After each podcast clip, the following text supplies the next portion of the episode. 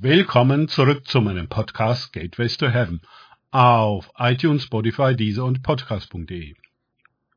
Mein Name ist Markus Herbert und mein Thema heute ist hundertfache Frucht. Weiter geht es in diesem Podcast mit Lukas 8.8 aus den Tagesgedanken meines Freundes Frank Krause. Und anderes fiel in die gute Erde und ging auf und brachte hundertfache Frucht. Als er dies sagte, rief er aus, Wer Ohren hat zu hören, der höre. Lukas 8, 8.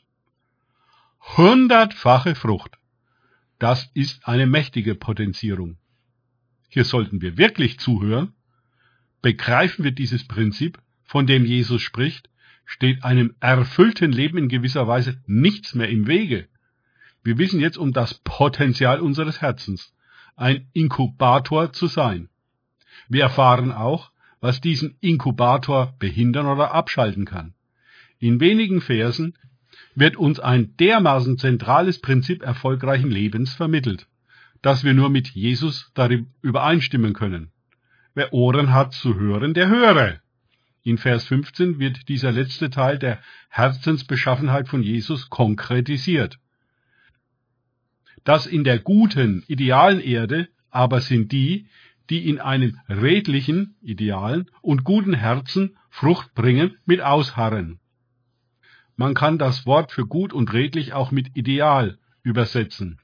Jeder Gärtner weiß um einen idealen, also erstklassigen, einwandfreien, vollkommenen Zustand eines Beetes, um die Saat aufzunehmen.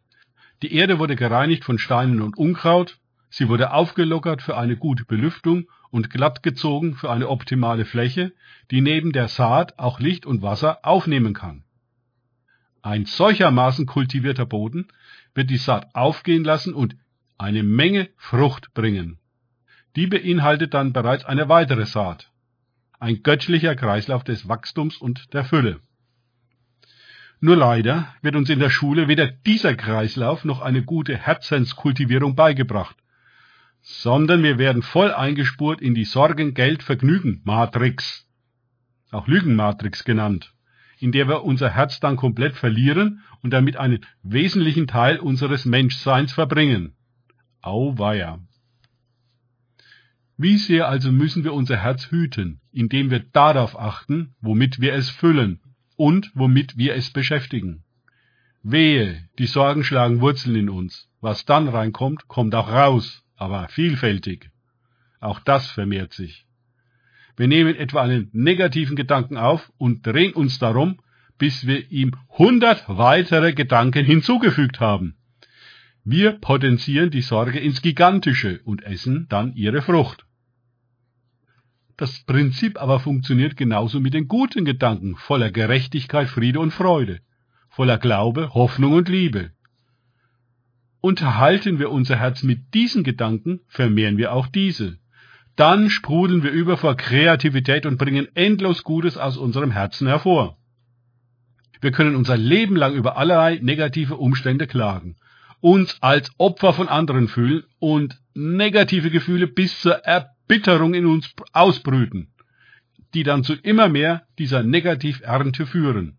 Oder wir übernehmen die Verantwortung für das, was in unser Herz eingeht, selbst in die Hand und lassen nicht mehr passiv jede Verkehrtheit rein, sondern sortieren genau vor, was rein darf und was nicht. Diese Kulturarbeit ist eine Hauptaufgabe für alle geistlichen Menschen. Tag für Tag. Mit Ausharren üben wir uns in den Tugenden, um ein tugendhaftes Leben hervorzubringen, das uns selbst wunderbar gefällt und unsere ganze Umgebung nährt und segnet. Das ist der wahre Reichtum und das wahre Vergnügen. Danke fürs Zuhören. Denkt bitte immer daran, kenne ich es oder kann ich es im Sinne von erlebe ich es. Erst sich auf Gott und Begegnungen mit ihm einlassen, bringt wahres Leben und wahrer Reichtum und das wahre Vergnügen. Gott segne euch und wir hören uns wieder.